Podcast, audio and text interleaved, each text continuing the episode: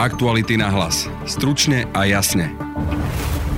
Slovensko môže prísť o 28 miliónov eur na projekt, ktorý už mal dávno fungovať. Týka sa to online katastra, viac povie Laura Kelová, či príde šéfka e, katastra Mária Frindrichová o stoličku, tiež nevieme. Budúci slovenskí europoslanci sa nezhodujú na tom, či má mať Európska únia právo prinútiť štáty dodržiavať pravidlá právneho štátu, napríklad aj zastavením eurofondov. Budete počuť kandidátov do Európarlamentu Michala Šimečku z PS. Tak Európska únia musí brániť svoje základné hodnoty. Vrátanie zastavenia eurofondov. Vrátanie zastavenia eurofondov. Petra Pčolinského zo Sme rodina. Vydierať krajiny tým, že ak nebudete robiť toto, tak vám nedáme peniaze, nie je práve najlepšia cesta. Moniku Beňovú zo Smeru a aj Luciu Nikolsonovú z SAS, Jožefa Nadia z Mosta Hit, Ivana Štefanca z KDH, Jaroslava Pašku z SNS a Michala Šipoša z Oľano. Počúvate podcast Aktuality na hlas, moje meno je Peter Hanák. Keby nebol online kataster, nikdy by som už ťa nenašiel. Online kataster, o ktorom spieva Vašo Patejdl, mal fungovať už pred 7 rokmi. Slovensko na to dostalo takmer 28 miliónov eur z eurofondov. Teraz hrozí, že o ne prídeme. Píše o tom Laura Kelová v dnešnom článku na aktualitách. Ahoj. Laura, kde je ten problém? Čo nefunguje na katastri?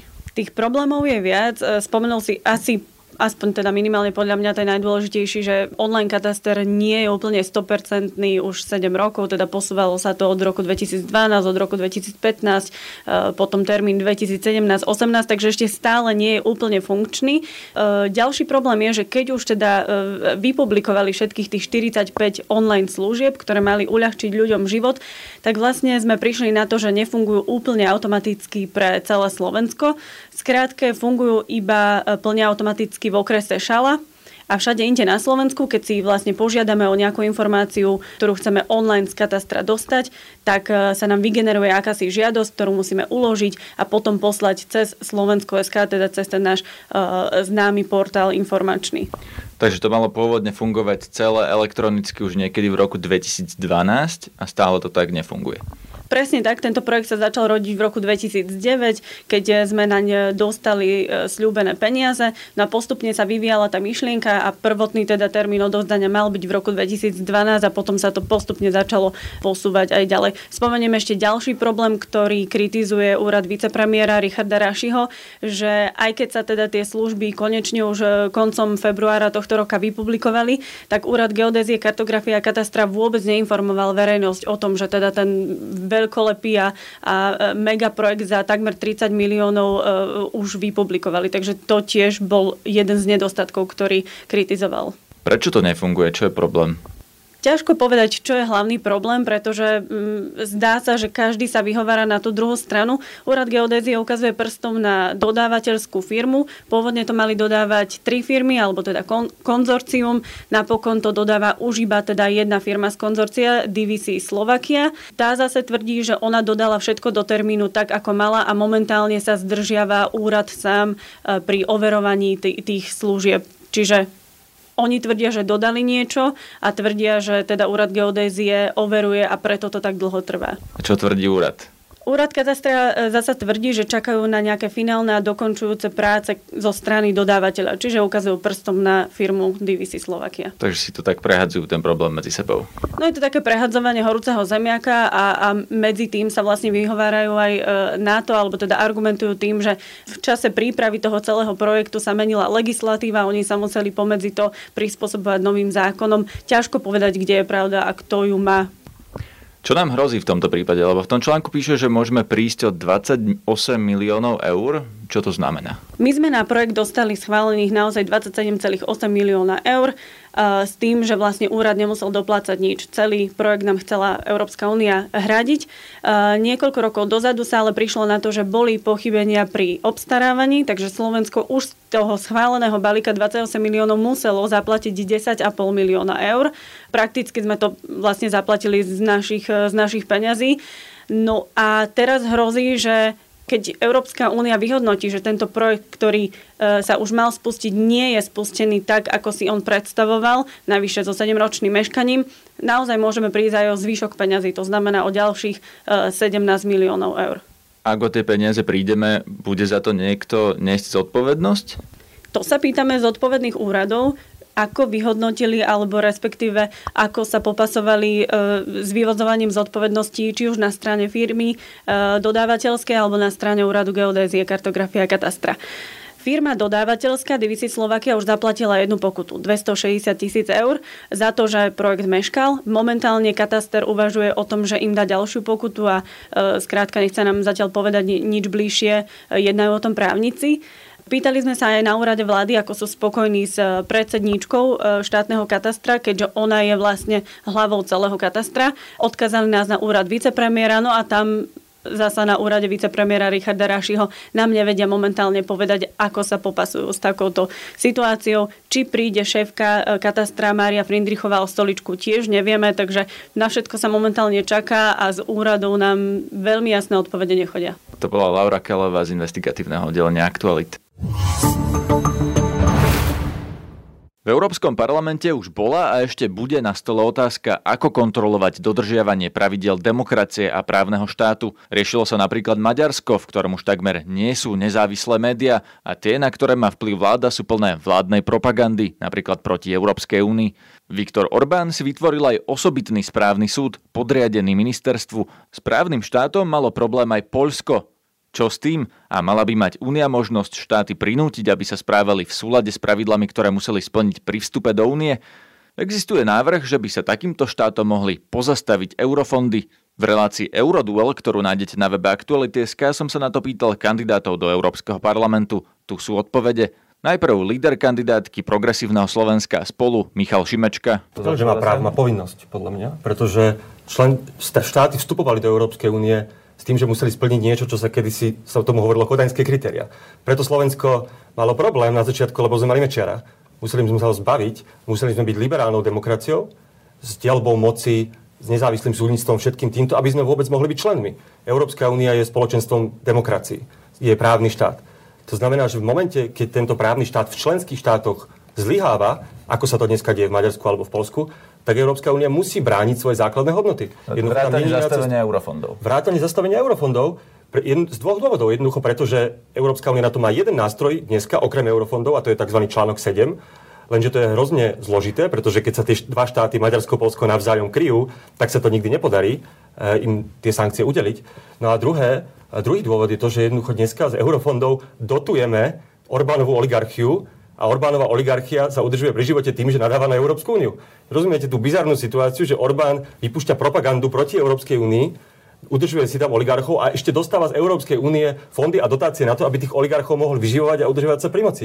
To je nezmyselné. Ja si myslím, že niečo naozaj v tomto sa musí stať. Absolútne proti možnosti v takýchto prípadoch zastaviť eurofondy je jednotka na kandidátke SNS Jaroslav Paška. Je to nezmysel, pretože do eurofondov prispievajú občania tej krajiny, ktorým sú pr- e, zabrániť rozhodovanie o týchto, alebo príjmanie tých, týchto eurofondov, čo je nepriateľné, pretože občania napríklad Maďarská, Polska sú normálnymi, riadnymi, legitimnými prispievateľmi do spoločného budžetu Európskej únie. A sú väčšími poberateľmi ako prispievateľmi. Spoločne, spoločne, a Európska únia nemôže zabrániť aby, e, tomu, aby e, títo občania mali, brali benefity e, z tých peniazí, ktoré dávajú do Európskeho do spoločného Ak si napríklad zvolia politikov, ktorí nedodržiavajú pravidla vy, právneho vy si myslíte, že to v poriadku, že môže, ja môže byť vytrestaní ľudia, ktorí sa slobodne rozhodnú a slobodne si vyberú svojich reprezentantov za to, že si vybrali tých reprezentantov, to je nepriateľné. V Pýtam sa, či, či má Európska únia mať má nejakú páku na napríklad nejakých autoritárskych politikov? Má mať páku, ale nie takúto. To je, povedal by som, teda? nepripustné, pretože, ako som povedal, aj maďarskí občania, aj polskí občania prispievajú do štátneho rozpočtu, ale si do, do rozpočtu Európskej únie a tie benefity, ktoré, na ktoré majú nárok, musia Rozumiem, mať možnosť Akú Paška má mať Európska únia na tejto štáty? To je otázka diskusie. Podobne proti je aj Smer SD, líderka kandidátky a europoslankyňa Monika Beňová. Lisabonská zmluva v článku 2 hovorí o princípoch právneho štátu a dodržiavaní právneho štátu a v článku 7 hovorí o tom, aké môžu byť reálne postihy za nedodržiavanie článku 2, teda princípov právneho Ale štátu. Fungujú teraz tie postupy, keď sa pozriete do Maďarska? postupy teraz fungujú, pretože práve článok 7 využila Európska komisia na to, aby s krajinami, ktoré teda článok 2 porušili, viedla komunikáciu a žiadala nápravu. Moja otázka, či to pomohlo, viete, pri Orbánovi Maďarsku, keď sa pozriete, ako to tam vyzerá, či ten mechanizmus, ktorý Európska únia má teraz, Ja musím povedať, že mňa mrzí, že sa stále, stále poukazuje iba na Polsko a Maďarsko, a pretože keď som si pozerala včera, koľko konaní vedie Európska komisia v zmysle článku 258 zmluvy o fungovaní Európskej únie, tak sú krajiny, voči ktorým je vedených oveľa viacej konaní ako voči Maďarsku a Polsku. Maďarsko a Polsko boli a sú vypichované ako dve krajiny. A je tam ten problém a Európska komisia ho rieši. Takže, ešte raz, keďže máme na to nástroje, nevytvárajme duplicitné nástroje, pretože potom ukazujeme, že to, čo máme, nefunguje, potom na čo sme to príjmali. Ak budeme vytvárať ak to nefunguje, môžeme to zmeniť. Ak, ak, ak to nefunguje, vytvárať ak to nefunguje, nech sa preukáže najprv, že to nefunguje, ale zatiaľ sa to nepreukázalo, pretože zatiaľ tie konania prebiehajú a zatiaľ ešte nedošlo k tým krajným riešeniam, ako je napríklad pozastavenie hlasovaní v rade. To ešte zatiaľ Európska komisia vôbec nenavrhla ani jedenkrát, takže nevidím dôvod teraz primať nejaké nové duplicitné nástroje a už vôbec nie z pohľadu krátenia štrukturálnych fondov alebo z krátenia investičných fondov. A poviem vám prečo.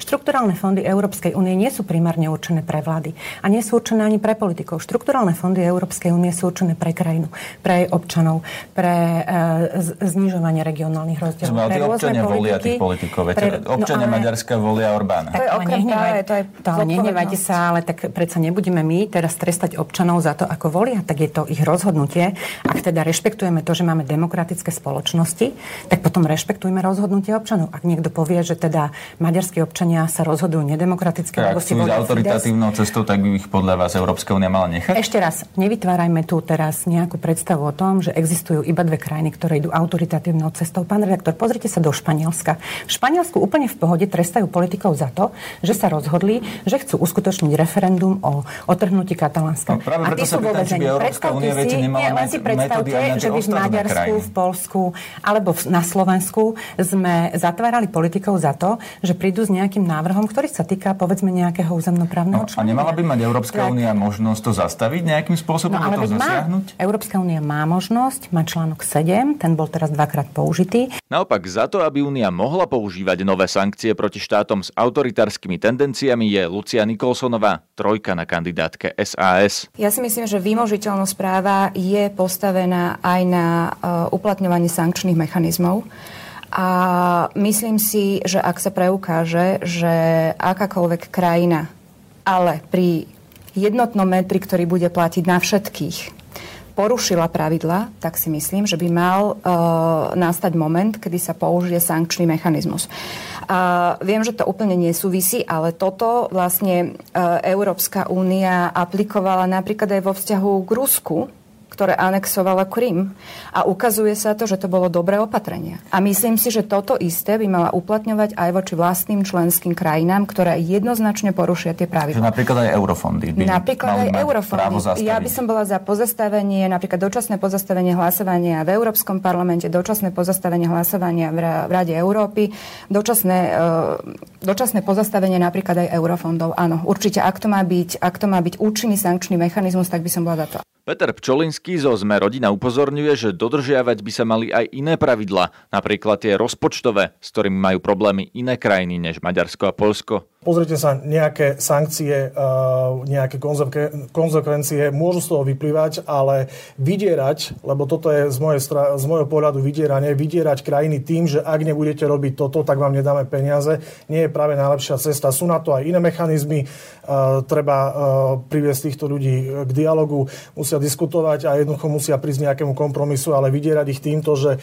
ak nebudete dodržiavať toto a toto, na druhej strane sú krajiny, ktoré pravidla nemusia dodržiavať, tak nedostanete peniaze. Toto mi príde uh, veľmi nešťastné riešenie. Europoslanec Ivan Štefanec, ktorý vedie kandidátku KDH, je za sankcie, ale nie za tie finančné. Európska únia je založená na dodržiavaní pravidiel. Ak niekto príde do klubu, tak nemôže samozrejme hovoriť e, niečo iné a konať iným spôsobom.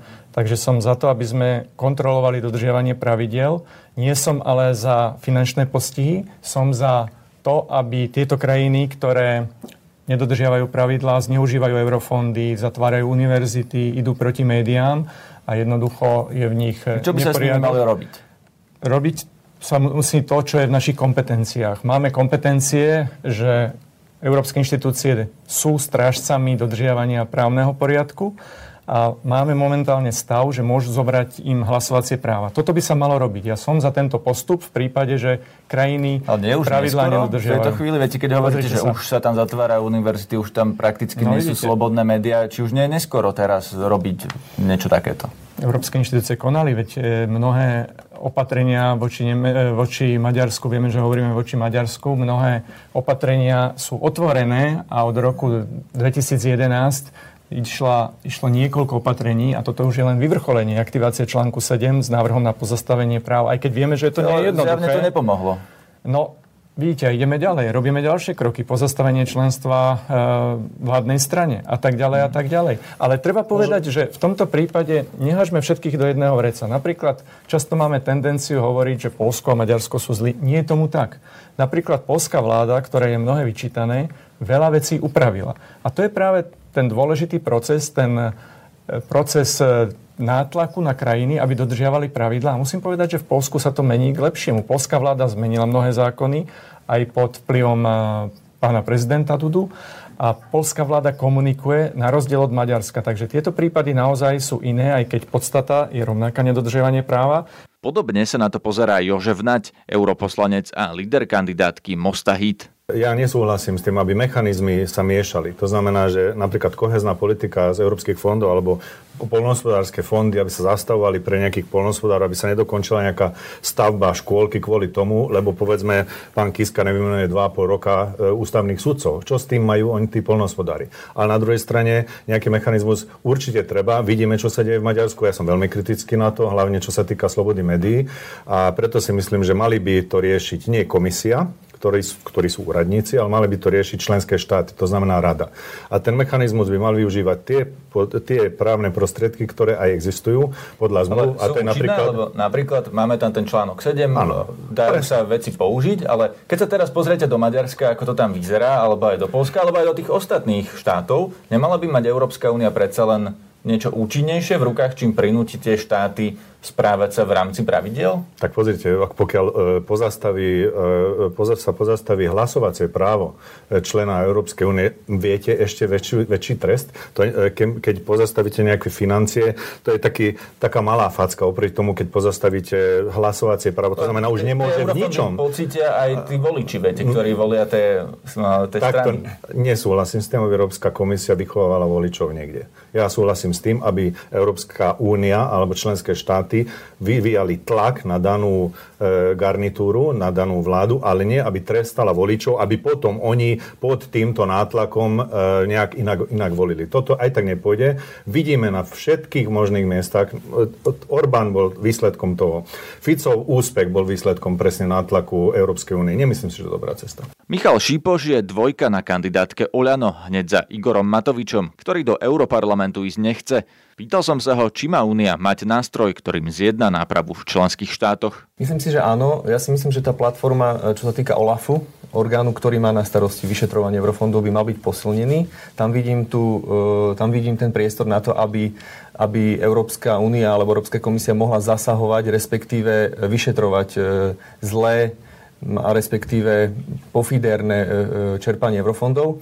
Ale ja si myslím, že čo sa týka čerpania eurofondov, ľudia na Slovensku nemôžu za to, že máme vládu, akú máme. Ale môžu, veď volia, nie? Áno, ale tí ľudia, ktorí žijú v tých regiónoch, ja pochádzam osobne z východného Slovenska, oni za to e, v podstate nemôžu a ja viem dobre, že napríklad Smer ako vládna strana používa veľmi dobrý marketing na to, aby týchto ľudí doslova oklamala a potom tí ľudia e, jednoducho trpia. A ja si myslím, že tí ľudia by potrebovali pomoc. A my musíme robiť všetko preto, všetky demokratické strany na Slovensku, aby sme mali o rok novú vládu a aby mohli sa čerpať eurofondy čestnejšie, aby tie eurofondy išli práve tam, kde potrebujú a nie oligarchom a rôznym finančným skupinám. To je na dnes všetko. Počúvajte nás opäť v pondelok. Na dnešnej relácii spolupracovali Denisa Hopková, Petra Mikulajčíková a Laura Kelová. Zdraví vás, Peter Hanák. Aktuality na hlas. Stručne a jasne.